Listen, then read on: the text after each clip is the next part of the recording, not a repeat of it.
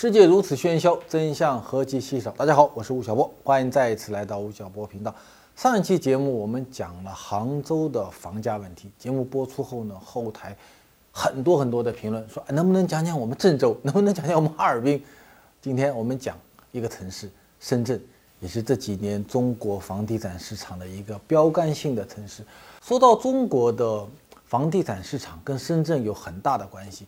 中国是一九七八年开始搞改革开放的，七九年的时候，中国啊为了从香港地区引进外资，所以在香港的对岸宝安县一个很小的几平方公里的地方叫做蛇口，搞了一个蛇口工业区，希望这个跳板把香港的资金引进到中国大陆来，帮助中国发展制造业。当时的操盘人叫做袁庚，很可惜今年去世了。我记得零八年我写《激荡三十年》去找他的时候，他已经是一个得老年痴呆症的一个老人，是一个真的中国改革开放早期一个非常重要的标志性的人物。他当时管蛇口工业区，手上有什么东西呢？什么都没有，只有国家给他一千多万现金。所以他唯一能干的一件事就是把蛇口工业区的土地拿着一千多万块钱进行三通一平，弄完以后呢，把土地作为资源。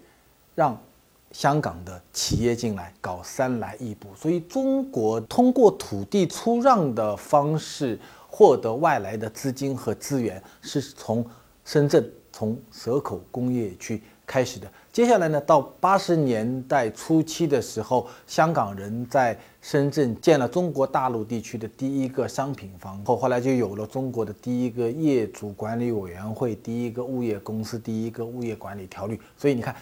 深圳在八十年代的时候，就是中国房地产市场最为急先锋的和最大的一个实验场。所以在深圳地区，后来就出现了很多市场化的房地产公司，比如今天的万科、金地、招家业、华侨城、华润、招商局等等，中国这些排名在前二十位的房地产公司，很多它的。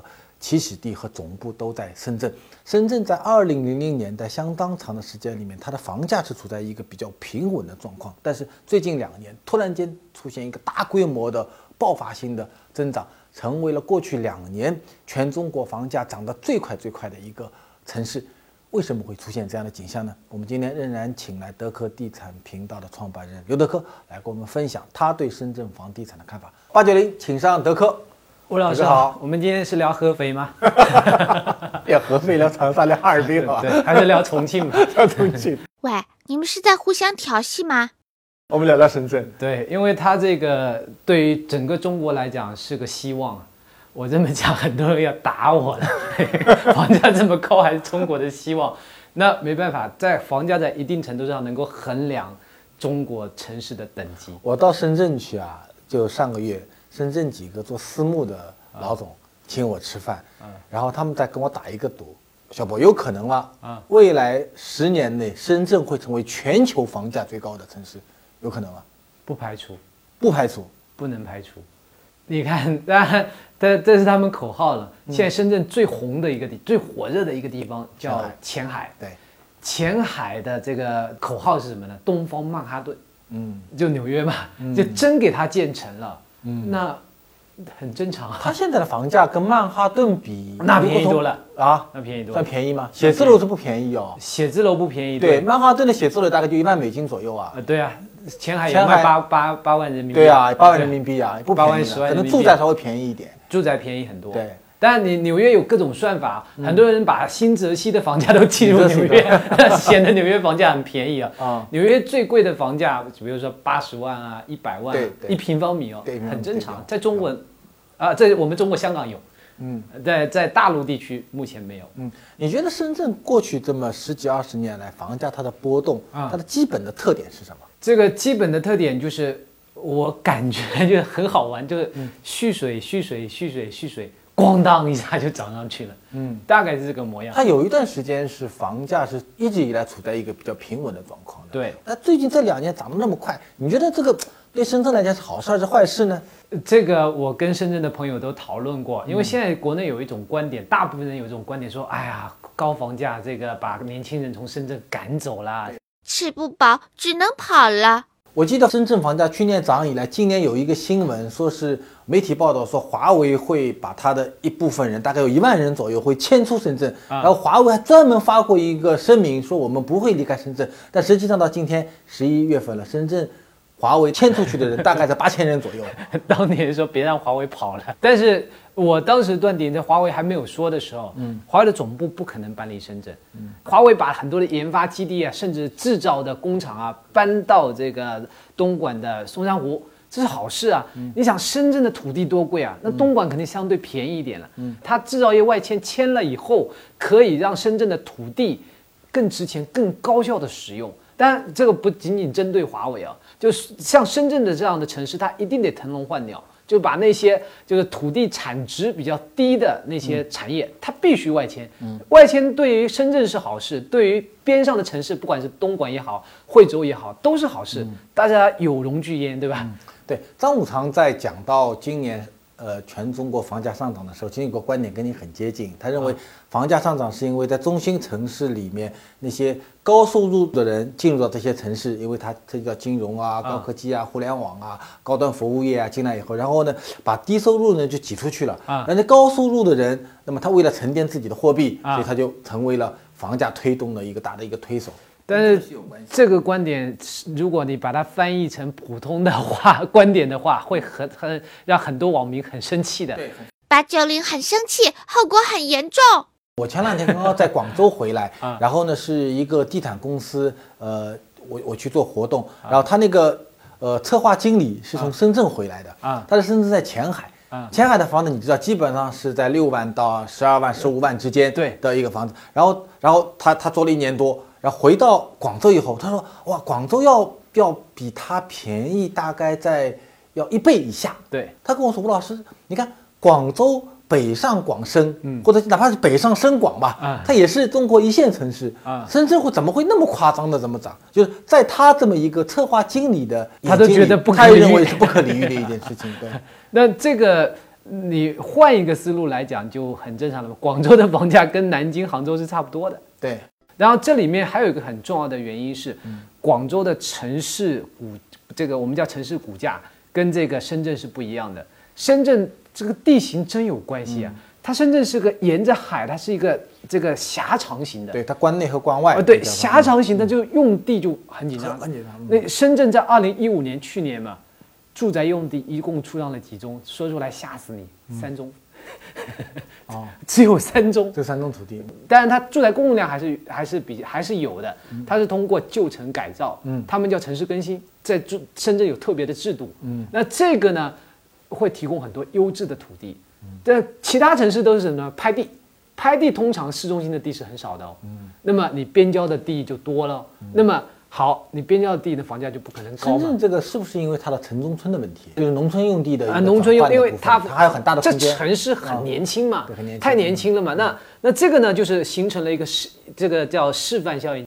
你你城中村改造的位置肯定很好嘛，你房价总是很贵，那就变成了一种一种民意的向心力。哎，深圳房价就是贵的。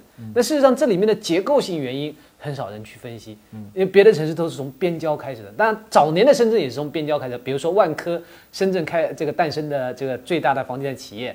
他当年最擅长的就是到每个城市，包括深圳也一样的边郊开始开发，开大盘。万科至今在市中心的开发经验都不如在边郊，就这个原因。但现在的深圳，就是哪怕是万科在深圳的份额都不一定是最大的，因为呃，像那些善于做城中村改造，呃，或者说是叫城市更新的这些房产公司，他会做得更好。包括央企、华润都做得很好。嗯，哎，你认为深圳这样的一个？房价的波动和高涨，在全中国来看，带有示范效应吗？还是带有它的独特性？呃，有独特性，但是也有示范效应。我们更多的承认它的独特性，我们不愿意承认它的示范性。独特性在这里，比如说深深圳的这个这个各种上市公司，这个金融发达，对吧？我走进这个深圳的后海啊。那这个这些写字楼啊，对吧？包括这个福田中心区啊，这这写字楼，那写字楼的这个大堂不是都有个各公司的这个名牌嘛？嗯，然后很壮观，上面百分之九十八九十都是金融公司，各种各样的金融，然后剩下的都是什么呢？都是金融关联公司，比如说律所、会计师事务所。对，深圳是全中国金融公司密集度最高的，也是私募公司最大的一个。城市。只要它没有金融危机，深圳的房价就得往上涨，因为全国更优秀的人才都去了。然后第二个，我们讲说人口净流入对于房价的影响很大。那么这里面就带来一个原因，如果你只去看户籍人口，这是不肯定不准确嘛，中国户籍管制嘛。然后腾讯很有趣啊，腾讯在啊这个今年五月份发布了个数据，就是年轻人指数，深圳排第一是遥遥领先的，然后广州甚至比福州、南京还要糟糕。广州更糟糕的是什么呢？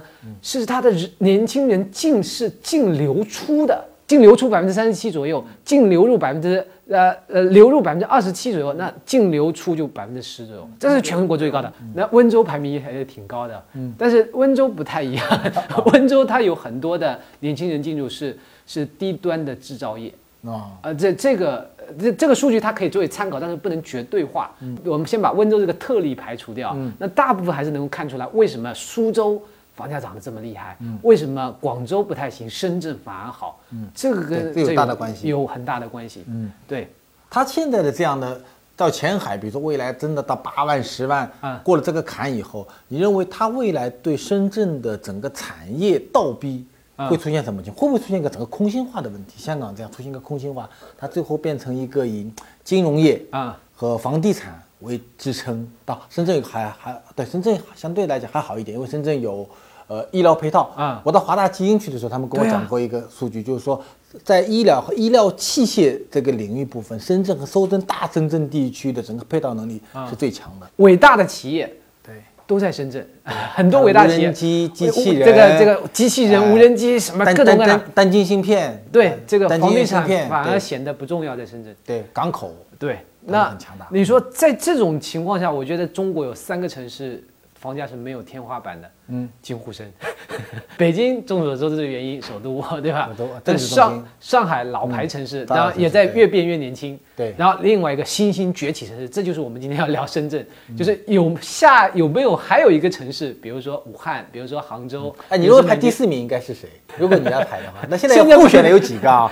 啊，广州、广州、杭州、杭州、南京啊，重庆，对。那大概这几个吧。然后你不是前段时间跟我讲过一个段子，说你跑到广州去，现在说大家都都提的已经不是北上广深杭了，而是北上呃不北上深杭了。对，现在对 广州人现在最最焦虑的就这个事情啊，是北上呃广深改成北上深广还能接受，对，突然间变成北上深杭，那是不能接受。对，但这里面有个问题就是，广州的我身边的朋友圈啊。人才流失啊！刚才我们讲的腾讯大数据嘛，我们讲身边的小数据嘛。广州的很多人才，两个方向流失，一个去深圳，一个去的地方叫杭州，到杭州来创业。因为 BAT 嘛。对对对，那里有有这个这个 T 腾讯，这边有 A 阿里巴巴，对，阿里巴巴吸引了好多这方面的人才，都是华南那边电商人才、互联网金融人才。原来说有对标哦，说深圳，比如说那个北京对标东京。呃，上海对标台北，深圳对标香港。如果你从你从今天我们节目来角度来看的话，深圳应该对标谁？对标纽约？你认为是那个对标纽约？不应该，就深圳、香港在今天已经不是深圳的一个对标城市了。我们中国香港有很多领先的地方，嗯，但是呢，你今天如果站在就深圳的福田中心区比较高的楼上，往那个深圳河的南边看过去，嗯，那农村啊。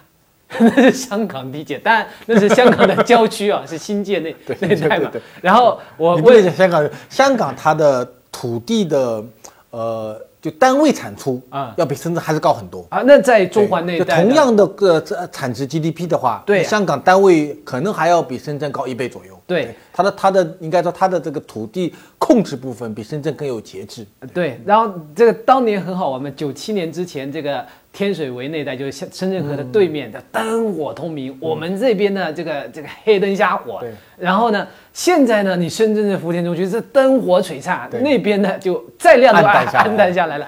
如果你从那个深圳湾来大来看的话，那么珠海横琴岛那一块啊，从不动产角度来讲有机会吗？其实你看那个，我们把深圳放到广州来看的话，其实当年呃。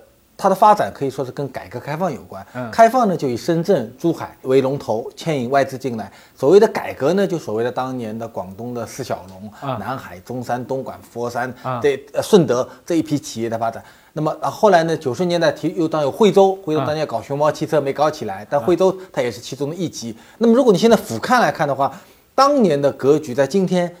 整个城市的格局发生了什么样的变化？现在深圳变成了中心，深圳变成了单单点中心，单点中心。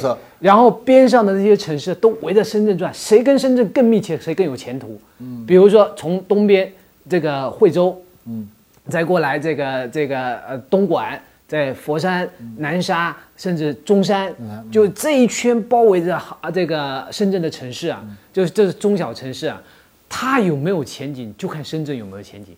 深圳有前景，他们就有前景。现在很多深圳人跑到惠州去买房子，跑东莞去买房子，甚至佛山隔了一条，我记得隔了一座桥啊，房价就差一倍左右。它现在各个城市其实都有它的以自己为中心的能力。比如说广州，它原来有珠江新城，它现在旁边有了一个金融城，金融城往下是巴州，巴州是个会展中心，巴州以下就是它的南沙，往北是它的。智慧城、科技城、知识城，广州它也希望以珠江新城和金融城作为中心，辐射整个东莞、佛山的这个地区，中山一个地区。对，那么深圳它也希望辐射，它未来会有形成竞争关系吗？你觉得？还是就是未来你的判断就是以深圳为单点了？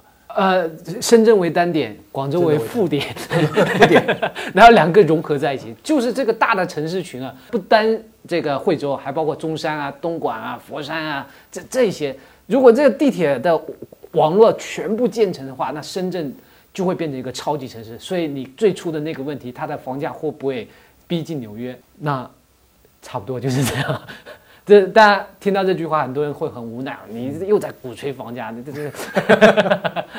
对中国的房价问题，真是有的时候让人很讲起来很兴奋啊。它代表了中国经济或者区域经济发展的一部分。但另外一方面呢？你也觉得很焦虑，确实房价越来越贵，越来越贵。年轻人，你说一个月多少工资？对企业来讲，成本很高。然后房价如果一涨的话，那就会产生巨大的挤出效应。那么深圳，你认为，比如说它去年到今年这么翻番式的增长啊，如果我们回归到一两年前来看的话，作为深圳市政府，有办法能够让它变得更合理吗？还是你认为是没有办法的事情？没有办法，深圳市政府已经很努力了，他们在填海啊，他们没有土地，你让他怎么办呢？所以他们现在在他如果调控的办法也没没有用。如果他像别的城市这样的，你想你家里这个米就只有这么多，让你调控说你每天只能吃一粒米，你怎么办？他他没有下锅的米啊。所以他们现在努力的填海，说让土地变多一点，然后这个关外的开发，包括行政区的调整，现在是光明新区跟平山新区都成为深圳的一个区了。对，然后再说这个这个边上的城市的一体化，就是我深圳人买不起房子，我到惠州去买，我到东莞去买，这个交通要非常便利才行。然后他们大交通，所以他们深圳地铁是在国内是很先进的，它还是比较有领先意志。现在现在的地铁大概三百公里左右通车的，未来会更多，所以。一个城市，如果我们单一深圳只是深圳，那你可能对房价会怨声载道。可是我们如果把深圳周边的城市把它当当做一个大深圳，那如果这样来统计房价的话，你可能会舒服一点。但是我这么说，很多人又要骂我。啊，大概是这么个状况。我们八九零给大家看一张图，这个是过去二十年来，也就是一九九五年到二零一六年深圳整个房价波动的曲线图。大家看非常清楚，九五年到二零零五年这个十年时间，深圳的房价基本上是像一条带鱼一样的，没有什么太大的一个波动，甚至中间有一段时间还处在一个下跌的状况。然后呢，之后出现了三次的大规模的一个上涨的。第一是在二零零六年，大家看。出现了一个上涨的波段。第二呢，是在二零一零年，那是中国的的四万亿计划所推动的房价的波动。第三次呢，就是二零一六年这一次的大幅度的一个陡状的上涨。然后，德哥，你看这条曲线里面有个特点啊，就是第一波和第二波它都有一个一个回调期。对，零六年以后有一个回调期，一零年以后一个回调期。啊，一六年这一波，你认为未来的曲线它会有回调还是会上涨？这个对大家很重要。如果有回调的话，那就快点买房子；如果如果不回调的话，那就另外一个判断，就是什么时候回调，那不知道。但是回调是必然的，回调会必然。但是我我指的必然不是说房价降了就永远上不去的，那就跟这条曲线一样，对，波动上涨，波动上涨，它是一定是这样。但是大趋势还是向上。但是你刚才讲的那个三个波段非常有趣，就是。它跟整个中国的房价是高度吻合的，高度吻合。我们上一期跟在聊杭州的时候，杭州的曲线跟中国是不吻合的。对的，那它是跟中国是非常吻合的。嗯，它包括这一轮的上涨，深圳是最先上涨的。零五年应该就是零四年那次宏观调控，对对对，大规模的固定资产投资的结果。对，一零年就是四万亿计划的结果，这一轮又是一个大规模货币增发的一个结果。哎，对。那么这个呢，就是深圳跟货币还是有大关系，因为深圳是一个市场经济非常发达的城市，它敏感。嗯，就是只要政策一出来，就是一一刺激，他最敏感，他他先来，但是一压制呢，也也未必他先来，就是要上他先上，要退他未必先退，哦，那就是健康 比较健康比较健康的一个城市嘛，嗯。就是你在，所以我们今天为什么要聊深圳，就是一个健康的城市，它在就是它是可以抗周期的，嗯。哪怕是跌也是稳定的，稳定跌。的回调，涨它先第一个涨，涨它第一个涨。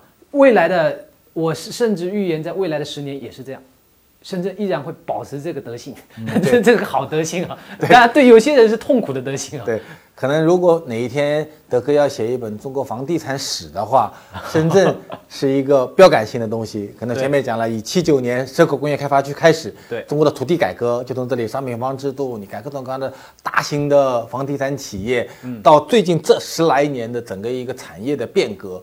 跟房地产有强大的一个关系度，对它，你能够密切的通过房地产这个窗口，能够密切的看到整个中国经济的起伏。对它很快速，对，很年轻人一样的，但同时也让人很焦虑。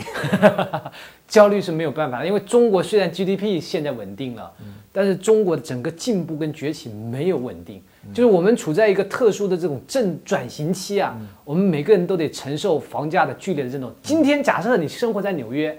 你会抱怨高房价，可是你的抱怨声不会那么大，因为过去这二三十年就是这样子的。对，你的父亲也是这样子，你也是这样子，你就不会抱怨。对，我们在转型，没办法。对，哎，如果中国还有第二个像深圳这样的城市是哪个？啊，这个问题说出来，大家都都都都在争论嘛。不是你说广州也可能，这个这个杭州也可能，甚至有些人觉得武汉也可能，武汉也在搞光谷啊，这些对对这些，那大家都觉得有可能嘛。嗯。但是我们在杭州啊，我觉得杭州的可能性会更大一点。杭州会成为更大。对。啊，你觉得上海未来会怎么样？上海跟深圳。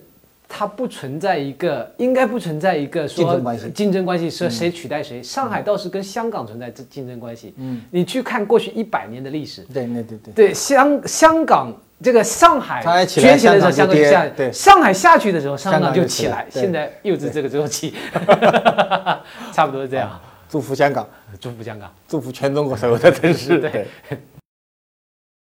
深圳有着中国房地产不太久远的历史。深圳正在预示着中国城市发展的事实，一座城讲述着一个中国的故事。吴老师，如何确定我自己应该试着创业呢，还是更适合老老实实上班呢？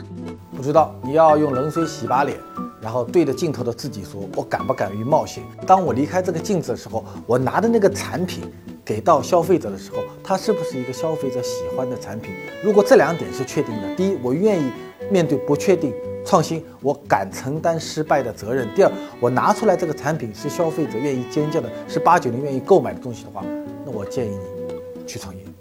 吴老师，我做了一个微信公众号，我觉得里面的内容都是干货，但粉丝数量就是不见增长。请问您当年是如何获取第一批微信粉丝的？你的这个微信公众号是不是干货？你说了不算，谁说了算呢？八九零说了算，用户说了算，所以是不是干货，用户说了算。吴老师，请问怎样才能锻炼自己的口才呢？锻炼自己的口才，嗯，就是不断的跟八九零聊天、说话，去说服他。对，就是不断的交流，因为口才是一个学习的过程。好像我原来也是一个很害羞、不太愿意跟人交流的人。但我被逼的站到了这个镜头前面，要给你讲话，要一个人嘚不得嘚不得嘚不得讲了二十多分钟，那我的口才慢慢慢慢就会被锻炼出来。所以一定是个锻炼的过程。